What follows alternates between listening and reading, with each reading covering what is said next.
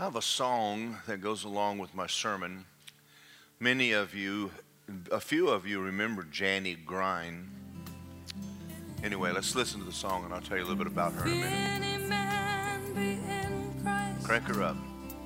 Then he has become a new creation.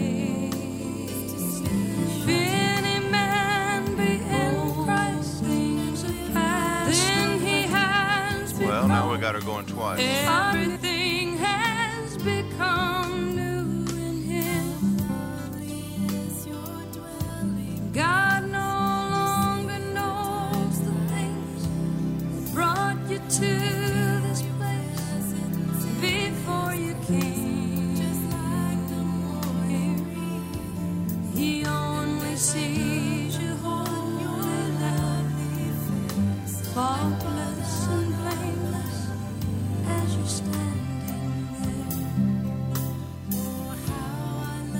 Justin, you want to, Justin, why don't you stop that a minute? Start it again. We got two songs, the same song going twice. Thank God for YouTube, right? Let me tell you a little bit about it. This Janie Grein took a lot of the songs that came out of the 70s and put music to them. A lot of the teaching of Brother Hagin. Then he has become a new creation. There you go. Kenneth Copeland took some of her songs and made hits out of them. Things have passed away. Listen to the words. Behold, everything has become new in him. God no longer knows the things that brought you to this place before you came here. He sees you holy now faultless and blameless as you're standing there. Turn it up a little bit, Betty.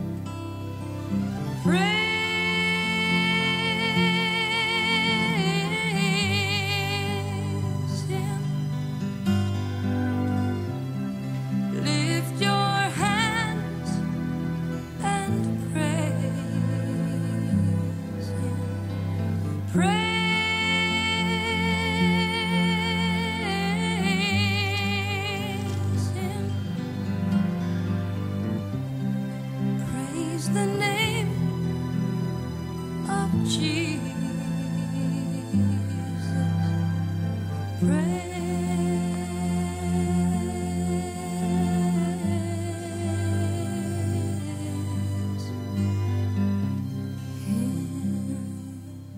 I wanted you to hear that song because there's a lot of songs that have been written on the Word.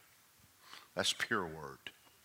Um, she wrote the song Cast Your Bread on the Water that Copeland used to sing. And literally, Janie was a prophet, and she sang an enormous amount of word based songs, and a lot of them were just pure scripture. And um, I, we had her in our church one time, and uh, her, and her and her husband Bill are both going on to be with the Lord. But I wanted you to hear that, and and I'll tell you the truth about it. It was hard to find her because a lot of times those old songs people don't they don't go looking for them anymore. So anyway, having said that, open your Bibles to Romans 10, and tonight we're going to talk about how to develop great faith. And I say that, I don't say that tongue in cheek. I, I am serious. How to get your faith to skyrocket. Greater than it's ever, ever, ever been before in your life. And what I'm going to show you, if you don't do it, you'll never have a lot of faith at all. And it's pretty simple, simple process. But, I, but the Lord's been laying it on my heart to do this for a little while.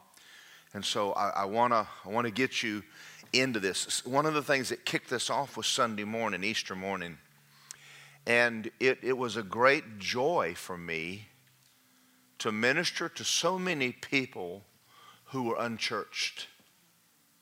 Do you understand that, that most of them never heard what I preached, have never heard it, been in church all their life, never heard anything like that. And yet, what I preached was ABC. The ABC. It was ABCs. It was, it was first and second grade material. Think about that a minute. Amen. So, I'm talking about how to develop great faith, and, and so what we're going to talk about is confessing the word. And I want you to, if you're taking notes, I want you to write this down. Confession fixes the landmarks of your life. Your mouth fixes how far you go and how far you don't go. Now, I, I don't have time to, to get into that a lot. I'm going to some. But um, God gave us an ability to speak words.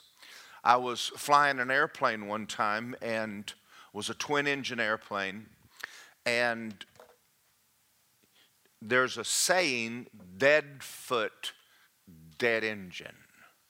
And whenever someone pulls an engine on you, when your rudder, when your foot goes to the floor on the rudder, that's the engine that's dead. And you feather the prop so that you can, you know, you have one engine live and you, most of the time you can't fly at 10 or 15, 18,000 feet, but you can come down to 5,000 feet and find a place to land. So, so I said with my mouth, because he pulled my prop, and, I, and even though it was my right engine, uh, with my mouth I said, left engine is alive, and I feathered the left engine. Even though I knew better, I feathered the good engine. I, I, he killed one, I killed the other one. And he looked at me and said, You flunked. I flunked the test, went back, and I had to fly for another month to get, go back and get my multi engine rating. Your mouth guides you. Even when you know. There was an old adage, and this is a crazy saying. Police used to say, um, when, when, when tap rack bang, tap rack bang, when they would have a malfunction in a gun, they would always tap the slide, rack it back, pull the trigger. Well, they found out that police, because they said it so much with their mouth, they would even shoot when a good person was in front of them because they had trained their mind with their mouth. And they had to teach police stop saying tap, rack, bang. Tap, rack, don't say another word. Because your mind will your subcon what you've been saying, you will do that.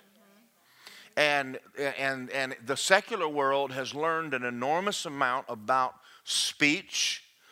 And when I'm shooting a competition, I never say anything negative. All you do is go to the level of your, of your mouth. Now, that's just true in life. Confession fixes the landmarks of your life. So listen to what I'm about to say. if you don't learn to confess the word, there are places in God you will never go there. I'm going to prove it to you with the Bible. I'm going to pull a scripture out and I'm going to show you what I just said in the Bible. Now, on a slang side, that's why they call people like me name it, claim it, blab it, grab it, as though we're out bossing God around. But the word confession, the, the Greek, the, the, the dictionary definition of the word confession is to say the same thing. You saw an accident, you say it. This is what I saw. So you're not making stuff up. What did God say? When you say what He said, that's a confession. So I'm not quite sure where the people got the name it, claim it, blab it, grab it, since all we've ever preached is saying what God said. Well, why is that important? I want you to look at Romans 10 9 and 10. Pop it on the screen. I'm going to show you something. Now, let's look at this word. If you confess, say the same thing with your mouth.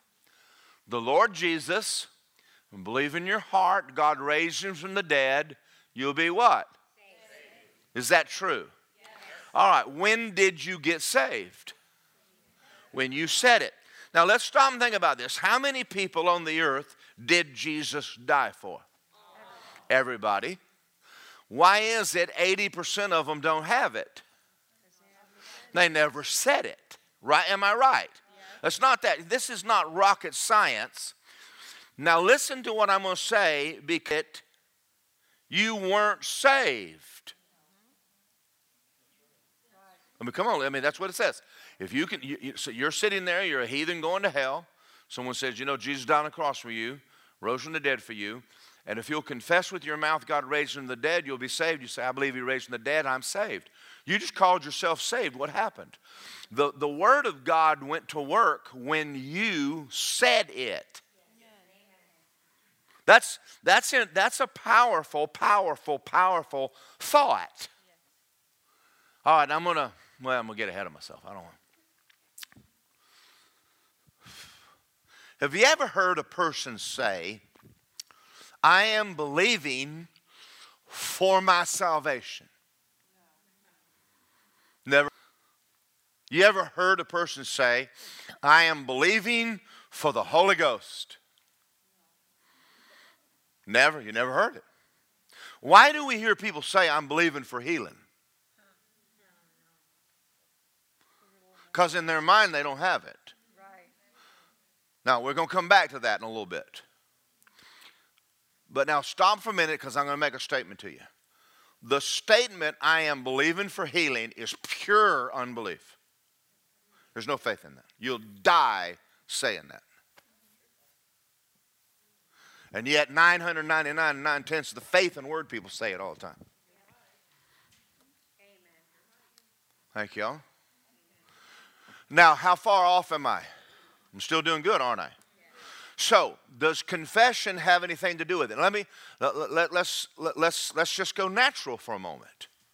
You have a boy and a girl that want to get married. And they believe this is God's choice for them. They go out and buy the dress, call Larry Levison, make a movie about it. Never mind. They call me up and say, We want to get married. Everybody comes out. We buy potato salad, chicken, and dumplings. We have all kind of stuff.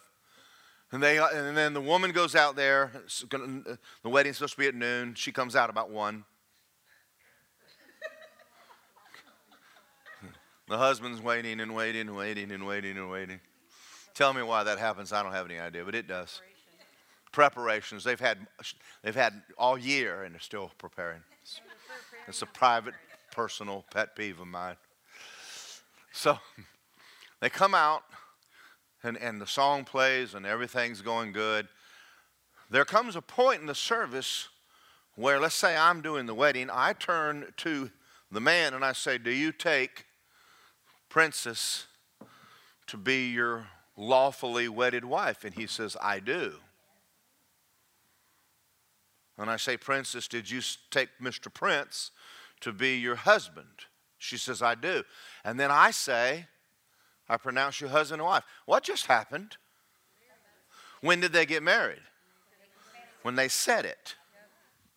Your mouth is powerful. I told a story today.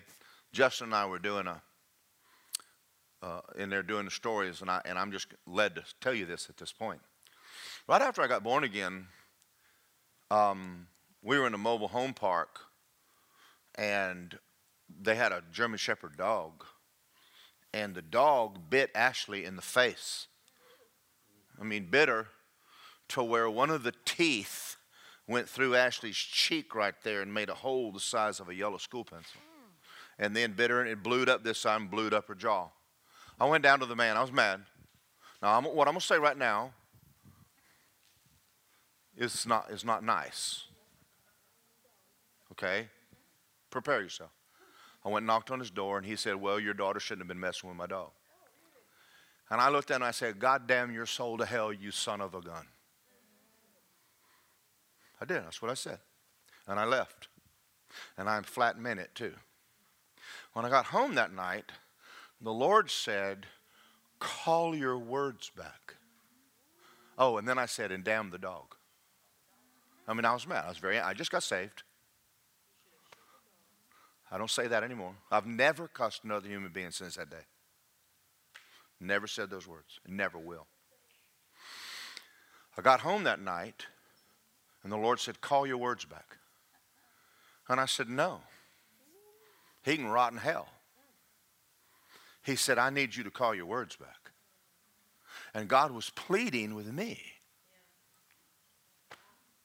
What did I do? He said, Son, I can heal your daughter if you'll forgive him. Well, if, it wasn't for that, I, I let him rot.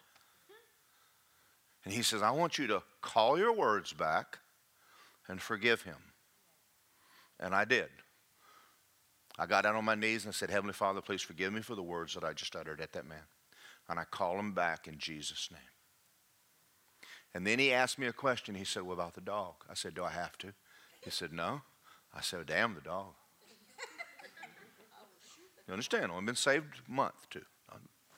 Don't be too hard on me. Some of y'all can't handle real talk. I mean, I know. You talk like this when you get out of church, come in church, you can't hear it. Come on.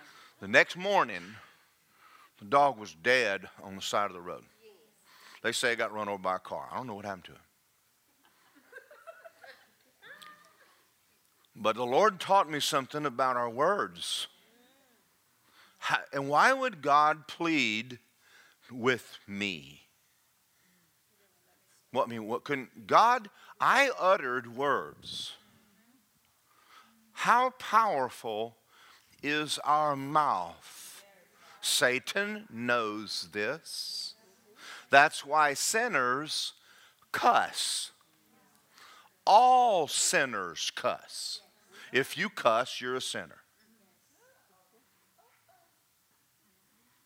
Now, I've never, I've been angry at people, but I've never, in 45 years, I've never uttered those words on a human again.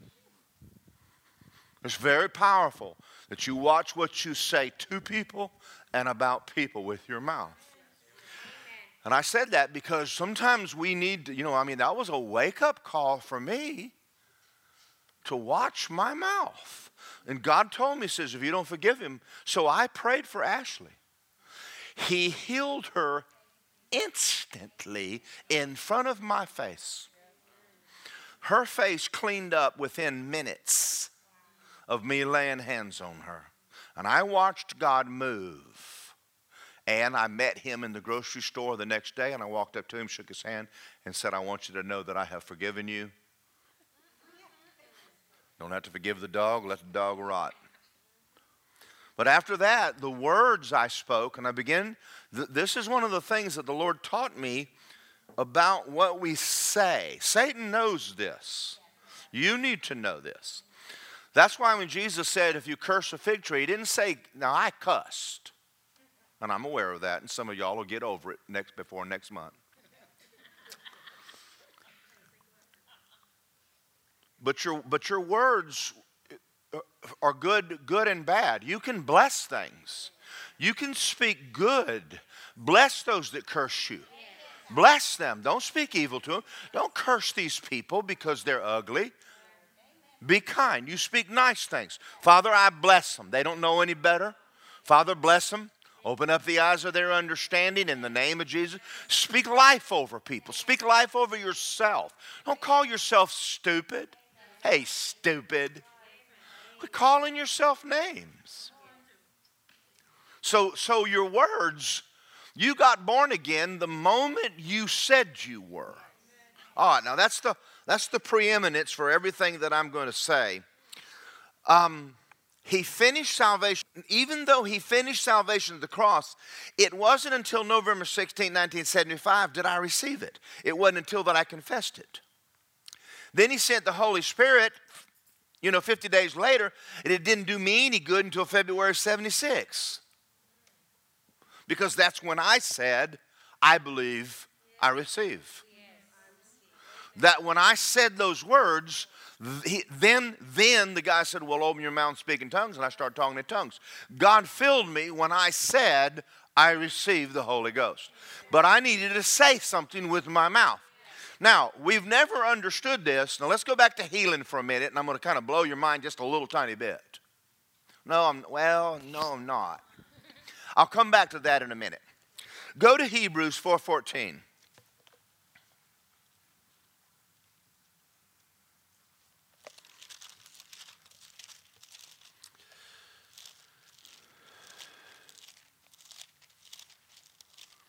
Let's look at this scripture. Seeing then we have a great high priest who's passed through the heavens, Jesus, the Son of God, let's hold fast our what? Now, the word fast is not in the original Greek. The word fast is the Greek word hold. This is what it says hold, hold. Now think about that. Seeing we have a great high priest, Jesus, who passed through the heavens, Jesus, Son of God, hold, hold onto your confession. What now? What in the world does that mean? Hold, hold. Well, you can get a hold on something, or you can get a hold on something. Hold or by God, I got this, and I'm not turning loose of what I said with my mouth, I'm not changing my confession that Jesus is Lord. Amen. Now, don't tell me the devil's not trying to take it. He's constantly dealing with your soul to get you to say things contrary to the Bible. Amen the, the constantly doing this. He's constantly. So you have to own purpose. Decide to say confession, say the same thing, to say about yourself what God said about you. You've got to say, you've got to decide I'm going to say what he said. Why? Because whatever he said is not going to happen until you say it.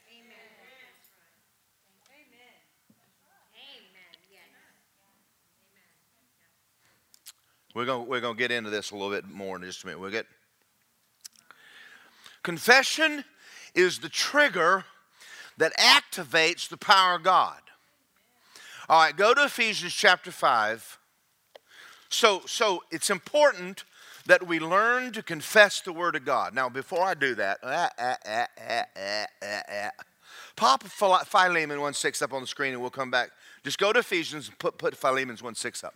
Now, I want you to look at this scripture. Look at this scripture right here and let's, let's, let's really pay attention to it. That the sharing of your faith may become effective. How does your faith get activated? What activates it? By the acknowledging of every good thing in you in Christ. Now, what, that's an absolutely powerful scripture. You went to a Episcopalian church, Methodist church, Catholic church, wherever you went, for years and years and years and never activated the baptism of the Holy Ghost. Never one time activated it. Always was in you in Christ. You came into a church like this and you went, That's for me. Hallelujah. And you bang, activated it and it started working. Seeds aren't activated, they're put in the ground. There's seeds right now they found in Pharaoh's tomb and they took them, planted them, and they grew. Been there for thousands of years, but that nobody ever activated the seed. The Word of God is a seed and it must be activated. You've got to activate the Word of God if you want it. There's a lot more in here than just J- Jesus dying on the cross, being filled with the Holy Ghost and healed. There's a lot of scriptures in here, and God wants you to activate all of them. Thank you for your enthusiasm. I thought I was doing pretty good.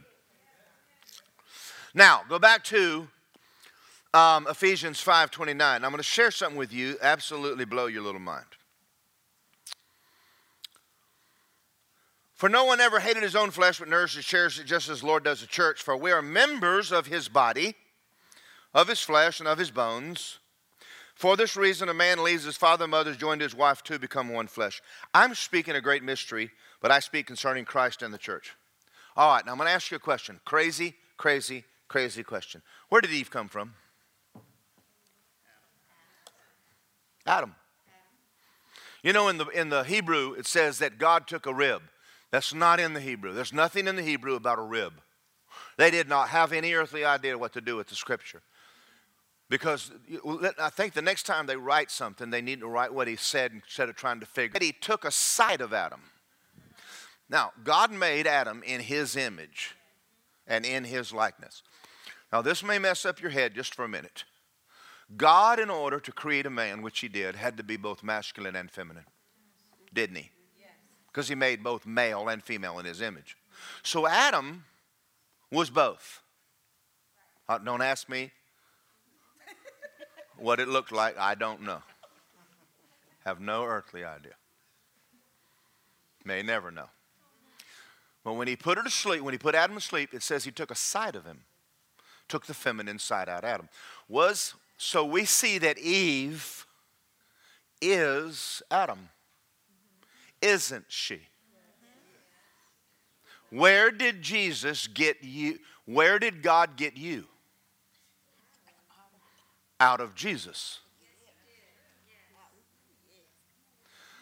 So you and Jesus are one person. Now, I'm going to go ahead and just really, really stretch your brain past anything that's ever been you've ever been stretched before. But you can't prove I'm wrong, and you just have to sit and listen to me. When you were born again, you were dead in sins, so your spirit was dead, right? right? So Paul makes a statement I was crucified with Christ. Nevertheless, I live, yet not I, but Christ lives in me. And the life that I now live, I live by the faith of the Son of God who loved me and gave himself for me. So he's, he's, he said, The life I'm living, I'm living by faith of the Son of God. In other words, you, Jesus is not in your spirit. Your spirit doesn't exist. Your spirit is His spirit.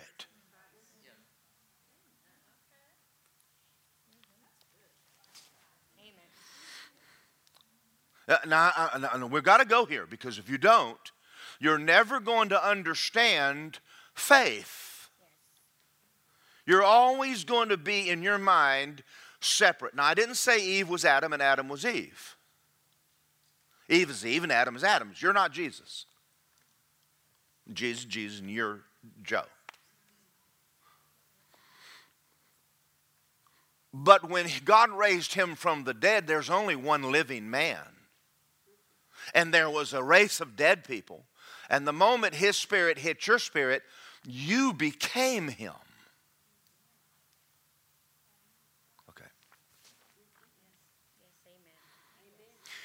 If any man is in Christ, in him, in him, you don't believe what you're singing.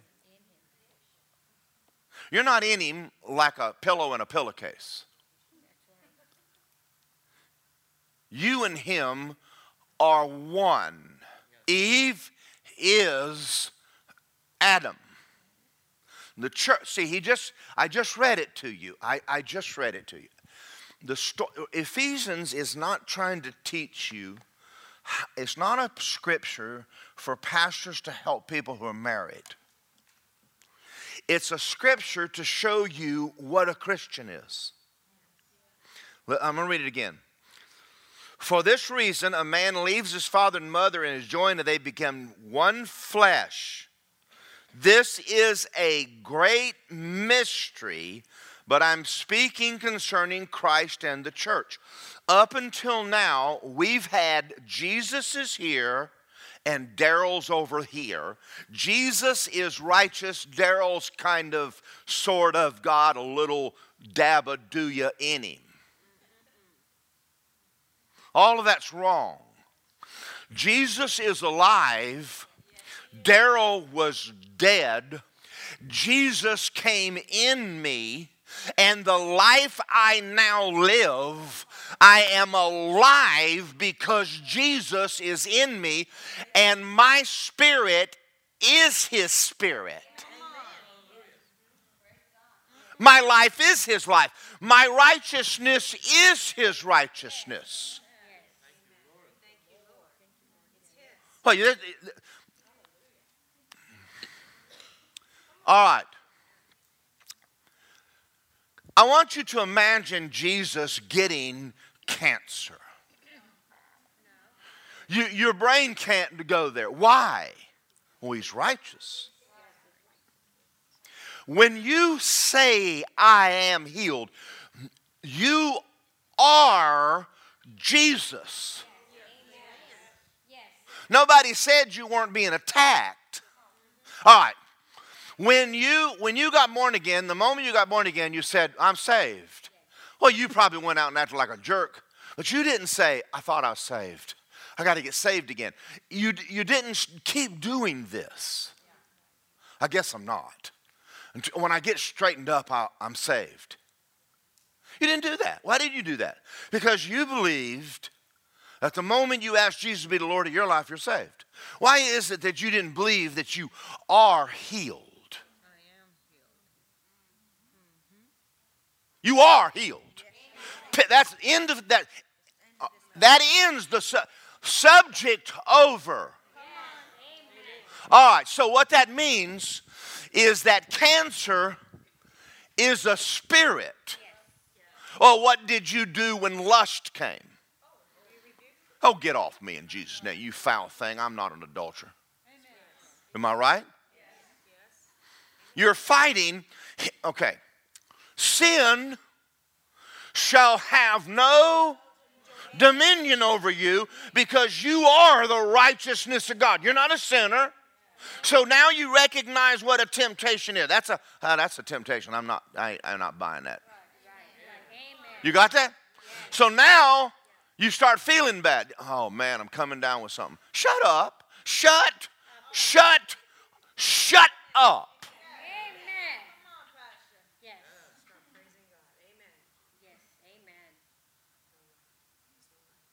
You don't run around calling yourself a sinner because you did something stupid. You fight from victory. I'm man, I'm made the righteousness of God. I don't have to have that. Some of y'all may have dealt with it 10 minutes, some of you may take you a month or two. But you dealt with it and you got it out of your life. Right? Why don't you do that when the flu comes? No, you don't put no, you don't get on me. Jesus Christ, get off my body. Now, I'd get kicked out of churches for saying that. But if I'm not him, who am I? If you're not Go to John 17. Golly gee. Okay. Are y'all okay? I, I, know I'm Star Trekking right now. I really know the, there's a scripture that says that, that Jesus is light and you are light. All right. What if I read it out of the Bible? Would that be all right? 1720. I am not praying just for these here alone. I'm going to pray for everybody who will believe in me through your words. Say me. That they all may be one. As you, Father, are in me, and I in you, that they may be one in us, that the world may believe you sent them. And the glory you gave me, I have given it to them. Boy, I'm gonna tell you when you when you first start hearing this, I know what your brain goes. Ding, ding, ding, ding, ding, kick it, kick it, kick it. Because we're so flesh minded, we've never learned to acknowledge all that's in us in Christ. My soul is not me, my body is not me, I'm a spirit. Jesus and I are one. Now, from that position, I fight all battles. So, what happens when the doctor says cancer? I go, No, I've got authority over all the work of the enemy. Uh, you understand? Wait, wait a minute. Hold on, hold on, hold on a minute. Stop, stop, just stop. Golly, stop. Sickness is payment for sin.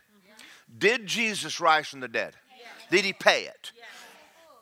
And is he is my body his house? Keep the devil off the house. Is that okay? Folks, folks, Jesus never prayed for anybody. I mean, you, I mean, you go Matthew, Mark, Luke, and John. You, you find me one person he ever laid hands on and asked God to heal him. It isn't in there. How God anointed Jesus of Nazareth with the Holy Ghost power Went around doing good and healing all that were oppressed of. What? All right. There was a story years ago about a woman who got called as a missionary to, I think it was Papua New Guinea. Went into a village and the bubonic plague had broken out. I don't know if it's bubonic, it was a plague. And she said, Well, there's a reason for it. Let's find the source. They dug and dug and dug, and they found where a pig had fallen in the well. Everybody's drinking out of the water and dying. Got the pig out, what happened to the plague? Watch. Satan, you have no right here. Go! What are you doing? Just take the, take the problem and move it out. She's not, she is the healed. Oh boy, I mean, golly gee, golly gee, guys. So, why do we say, I'm believing for a healing? Because in your mind, you're not. That's pure unbelief. you will die saying that. Because you've never identified that you are. If you aren't, you're never going to be. Boy. Everybody okay? This is the root of what we call the faith message. Now, did God say, Daryl move to Alaska? No, so I can't go. But he did say I was healed. I can't run around saying what he didn't say. I can't make up stuff. Right? Confession means I'm going to say what he said. There's nothing in there about go to Alaska. I looked. I looked all over the place for him. But now, what I do now, and, and I'm going to tell you this right here is one of the most powerful things I have ever learned in my Christian life is to find the scriptures and what they say about me and say them. That has changed everything in me. The only reason I'm a better Christian than you is I say more than you say. I'm not more righteous than you. I'm not more forgiven, and I'm not smarter than you. Just say more of the word than you do. So if you want to catch me, get your Bible out.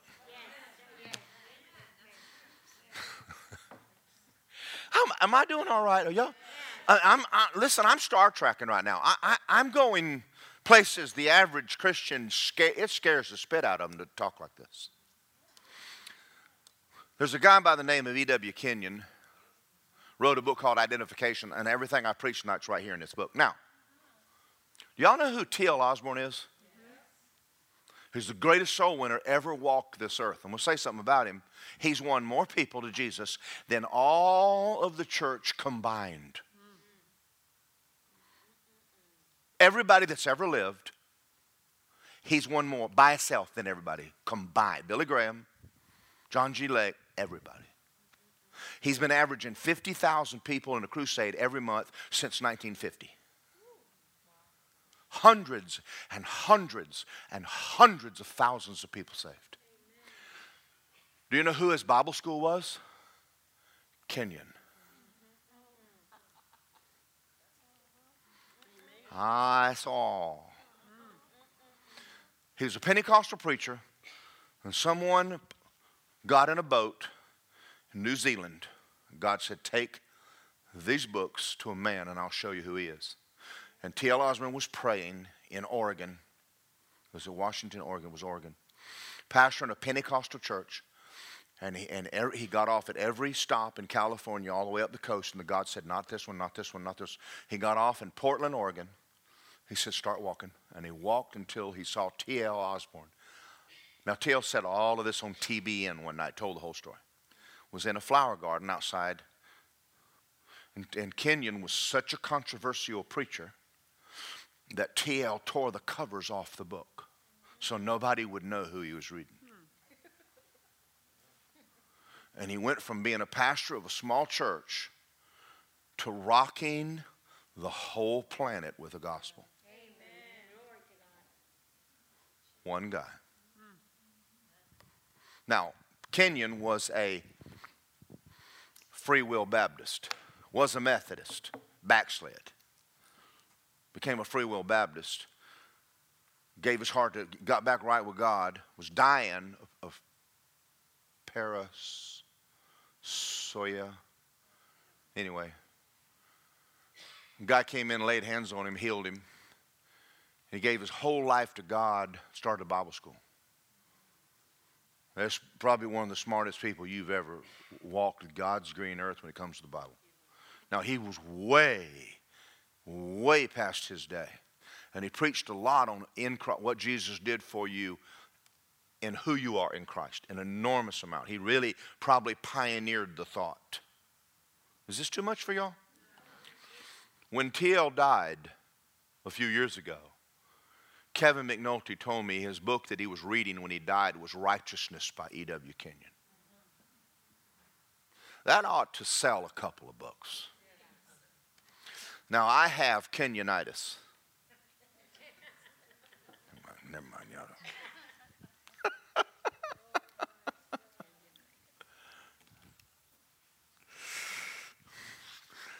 At least am I doing somebody just somebody help me out because right now I'm starting to feel like a cold wind is blowing. It's just the AC.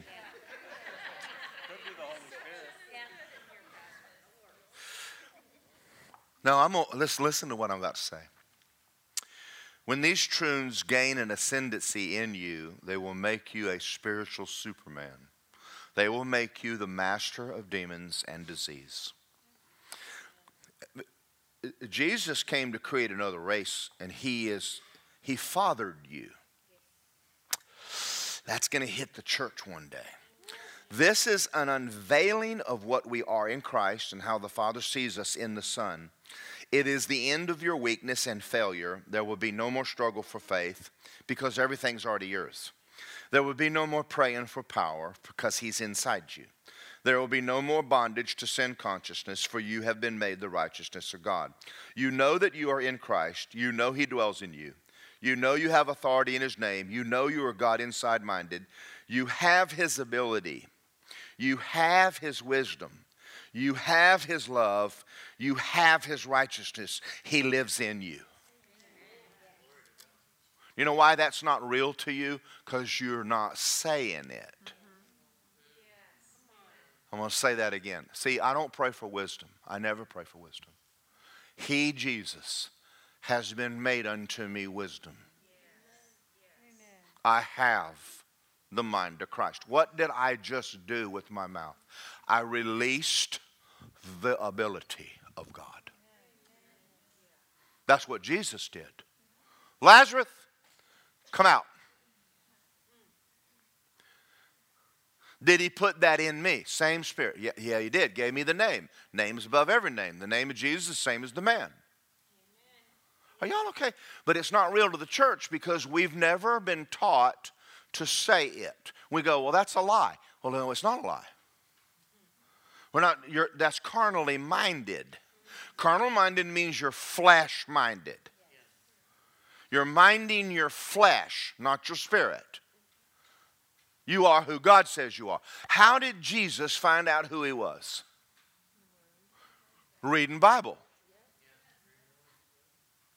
Why do you think when he went in his own church, he found the scripture that talked about him? That's not the first time he read that. When he read it, he went, Hey, that's me. And he found out who he was in the Word. That is how God teaches you who you are in the Word. The more of the Word of God you get in you, the more you are going to walk in His ability and His wisdom and His righteousness. It's not automatic, it's voice activated by the acknowledging of every good thing in you in Christ. I acknowledge that. I have His peace. I am at peace with God through the Lord Jesus Christ. I am His righteousness. I am healed. I am more than a conqueror. He shows me things to come. God did not give me a spirit of fear, power, love, a sound mind. What am I doing? I'm activating it. Oh, come on, guys. This this ought to well, you are messed up, you are screwing up every demon in Apopka right this minute. Because he's all the devils are out there going, I hate him. I hate that guy. I lay hands on the sick. What? That happens when you say it happens. Well, I laid hands on the sick and they didn't. Shut up.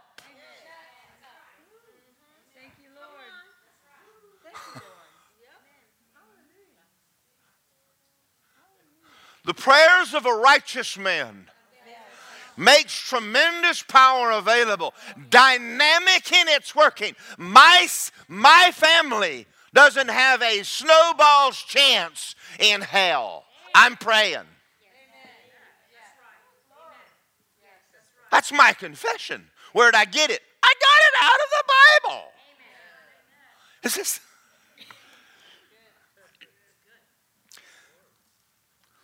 Mark Hankins said, the most difficult thing he's ever done is to get people to confess the word.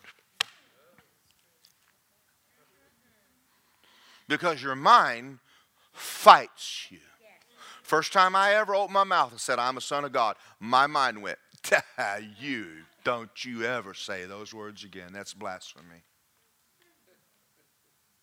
My, my soul was so trained in sin, my Bible did not feel real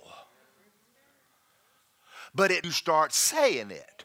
Now, it feels weird to say I'm a sinner. I'm not a sinner. I don't think like that. I'm not a loser. I don't think like a loser. I think all things are possible to him that believes. I want to tell you all a story. Just, just funny, funny, funny. Happened today. Just the power of God happened today. I have a set of papers that I filled out because I'm, I'm the new district director for the north part of the state. I went back and took my old job back. Y'all can thank me later. and I'm going to say this pastors, golly gee, they need help. And I've agreed to step in there and minister to them. Hallelujah. When you pastor, you do something 30 years, you'll learn something. Well, I filled out all this paperwork on them and I lost it. I don't know where I went. I came in my office, I looked, I drove down here and looked, I went through my office at home, and I got here today and I got tired of looking. Because God knows where it is. I'm not stupid. I'm tired of, of the old way of doing things. I don't do things the old way. God is in me. I have the mind of Christ. So I just sat there at the table and I said, Father, you know where the papers are. And I thank you that according to Mark 11, 23, and 24, I have them. What did I just do? I activated the word, didn't I? I activated it. Put the seed in the ground. I'm sitting there at the desk piddling with something. I'm doing something. I reached over and pulled an old Bible off the shelf. I got my Bible laying right there, and I got the new one, opened it up, and there were the papers sitting right in. And I went, Thank you. Put the Bible up, and it wasn't 10 minutes, five, it was five minutes. I found the paperwork.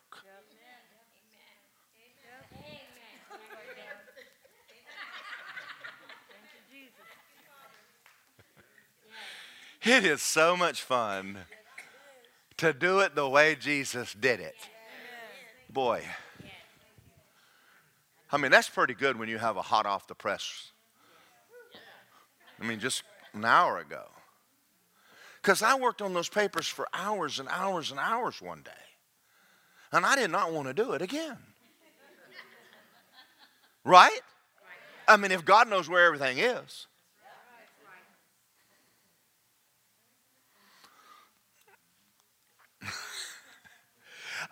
I, I know you're processing this, and I got, I'm, I'm trying to, I want you to get it fast, even though I didn't.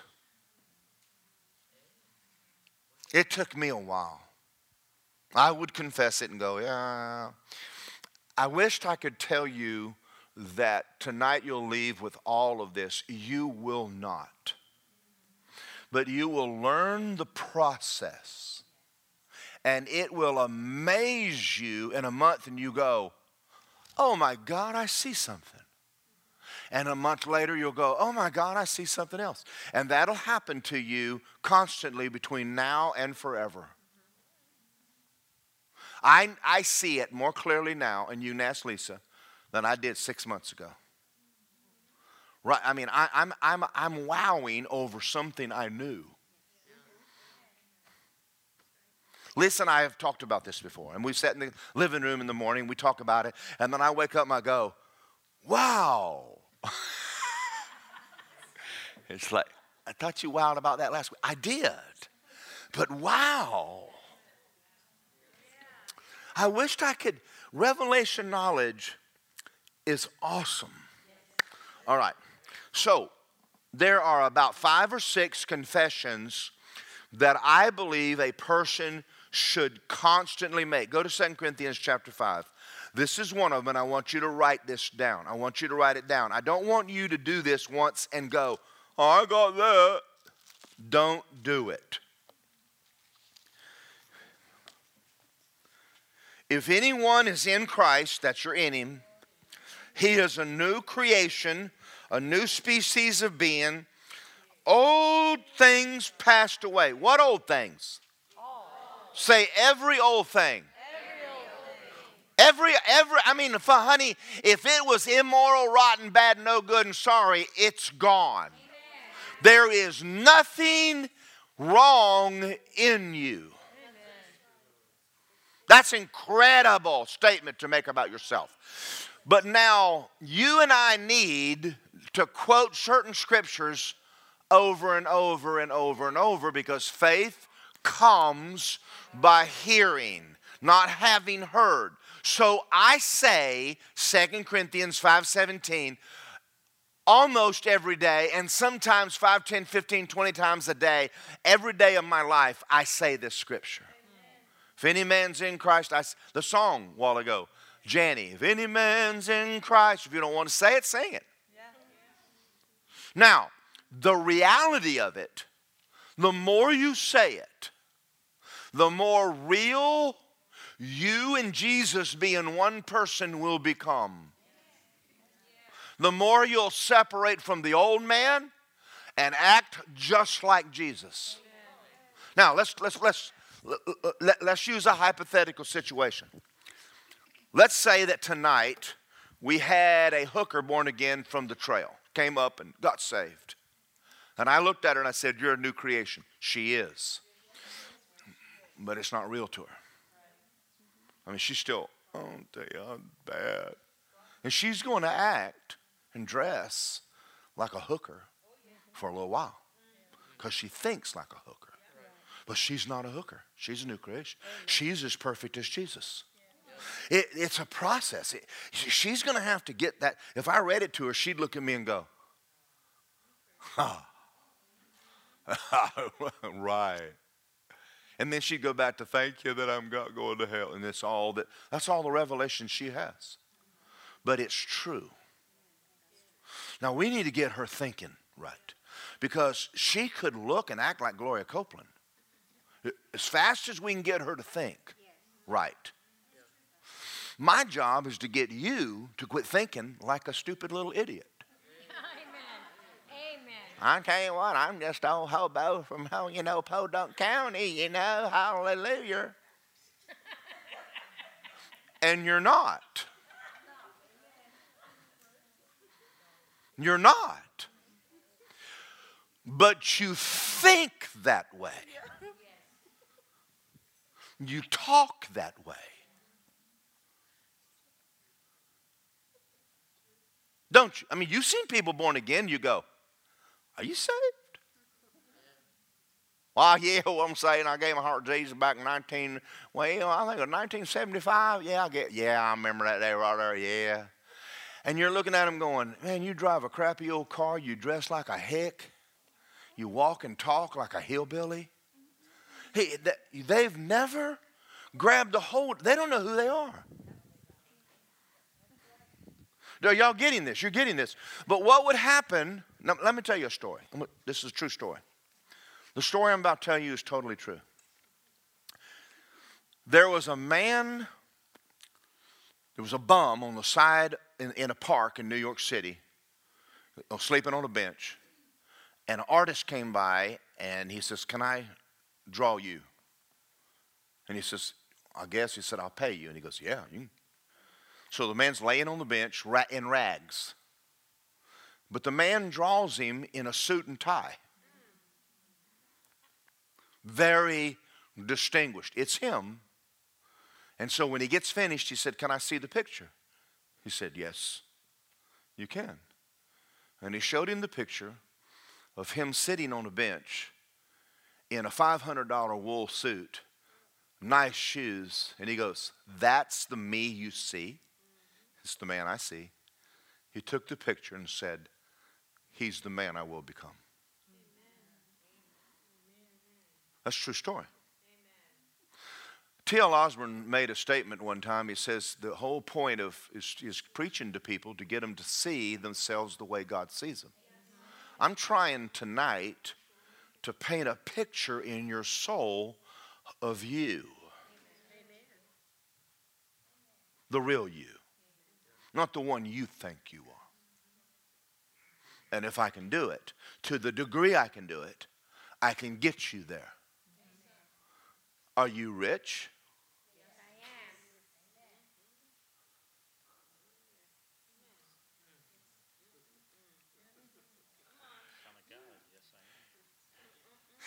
I am. Rich, no, there's a thing called white privilege. It isn't true. But I'm going to tell you what happens if you have people that are used to living right, the kids grow up seeing it and they live it out. And you have people grow up poor, they grow up in it and they see it and live it out. It's not white, black, it's, it's not a color thing. If I could take a kid out of a poverty situation and stick him in a home, what was the movie um, with the football boy? Um, Blindside. Blindside. What happened to him? Adopted him and brought him up in a nice house. Well, they started changing the way he thought.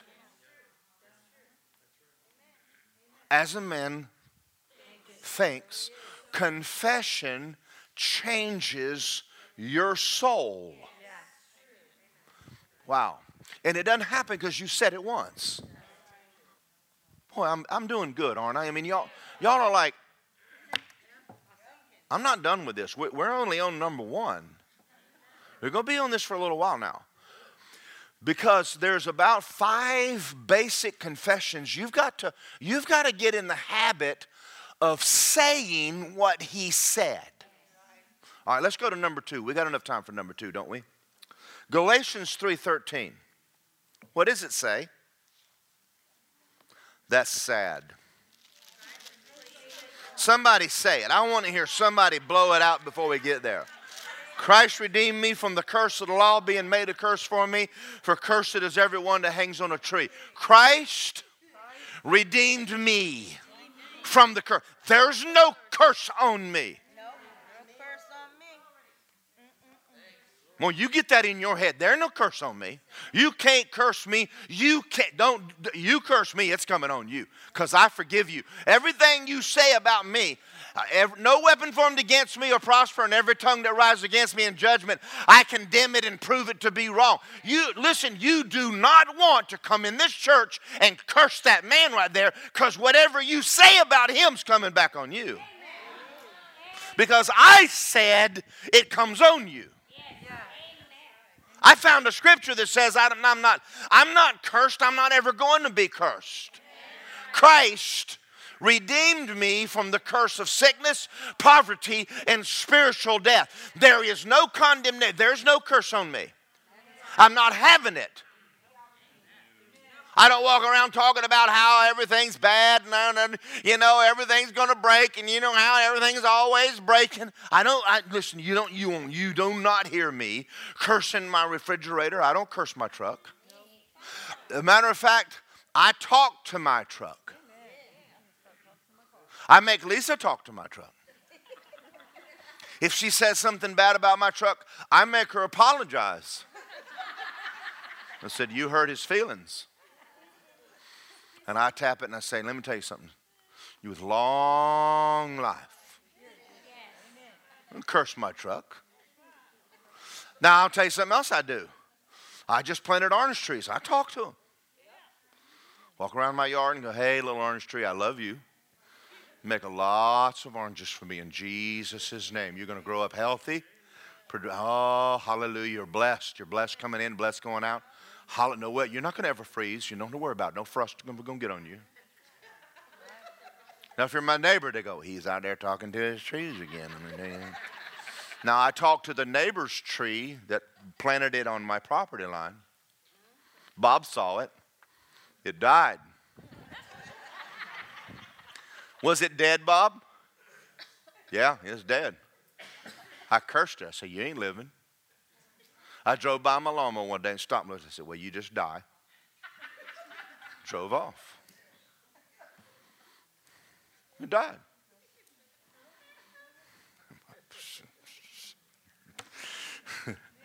Ephesians 1. Come on, y'all. I'm trying to help us. Is this Crystal? Am I doing all right? Art, how am I doing? Oh, fantastic. Thank you, Art. Hallelujah. Thank you. now, now- now look at this. Say, This is me.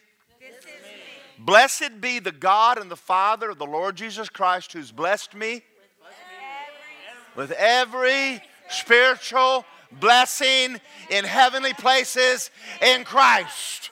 Hallelujah. Woo! I just activated that. I wished I could get money. Money seems to be the most difficult thing. Every time I've ever believed for a certain amount, after a while I get comfortable there, then I can believe for a greater. And I've been doing that all my life. I really have tried to jump from a thousand to a million, and- I just hadn't been able to do it. And I know you're thinking, well, your mouth. Well, no, no, no, no. The Bible says line upon line, here a little, there a little. The blessings of God, even though they're for us, they come in stages because our mind is renewed in stages. It's renewed in stages. And I wished I could get that to go quicker. But every time I get to a place where I'm making a certain amount of money, I always increase that with this. Oh boy. And I don't look at your tithes when I do. I don't care. It doesn't matter to me. I care, but that's not what I faith is in. I'm blessed. Give, and it shall be given to me, good measure, pressed down, shaken together. God causes men, say it, men to give to my bosom. You just activated the Word of God.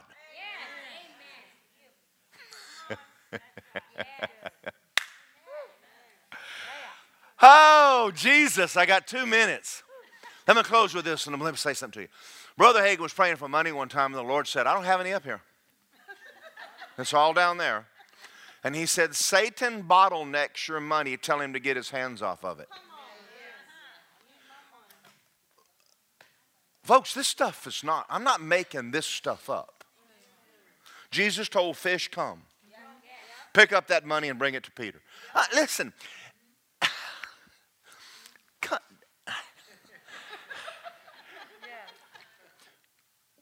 we, we are more powerful than anyone ever told us.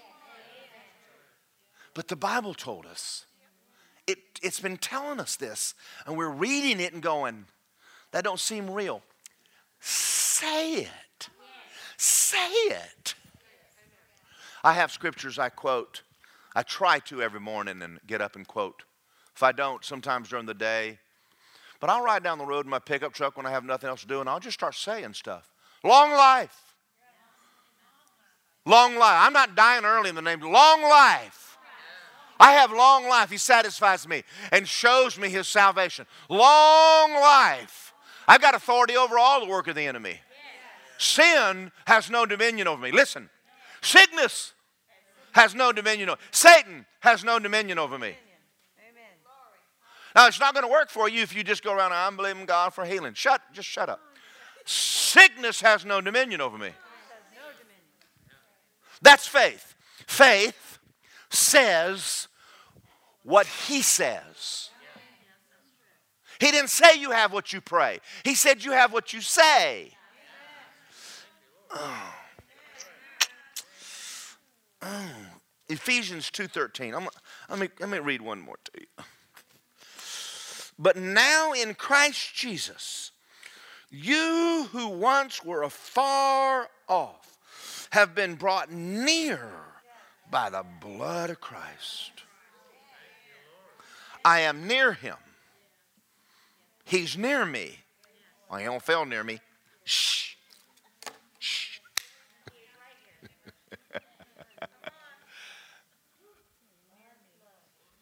Surely is this all right?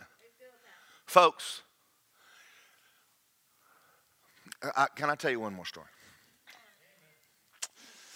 When Lisa and I got married, I started my own business, and I, honest to God, was I was supernaturally broke.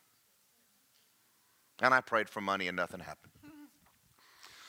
And then I thought about Mark 11, 23, and I said, one day, I have work, work, and more work. I have more, more work to do than I know what to do with. And I said it all day. Within a week, I was turning work away. And I went, I know this. Why was I broke? You, you, you hear it, but golly gee, we have to read. Like, I, I think I need to hear that one more time. So I come back to this in my own life a lot.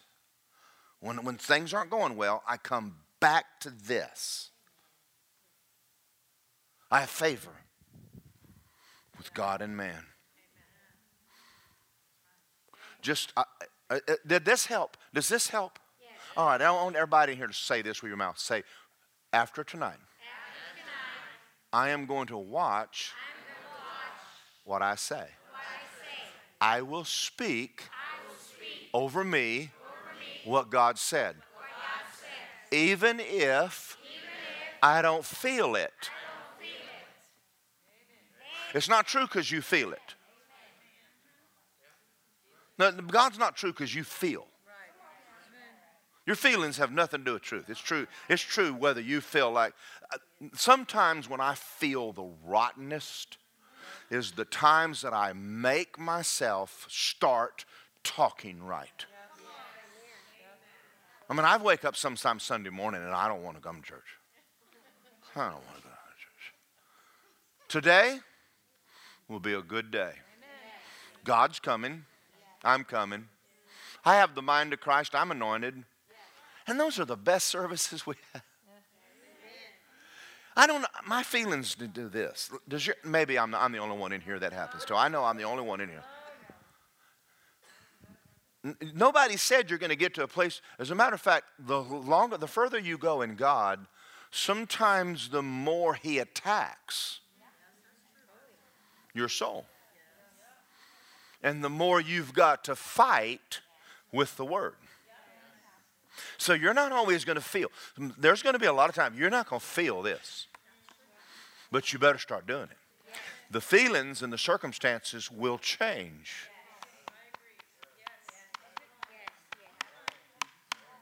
I'm kind of done. Does this does this help? Now, do we need to hear more? Because I, I got I got confession number three next week. Don't throw these away, Betty. I got confession number four and five. There, there's a lot of scriptures in the Bible other than the ones I them.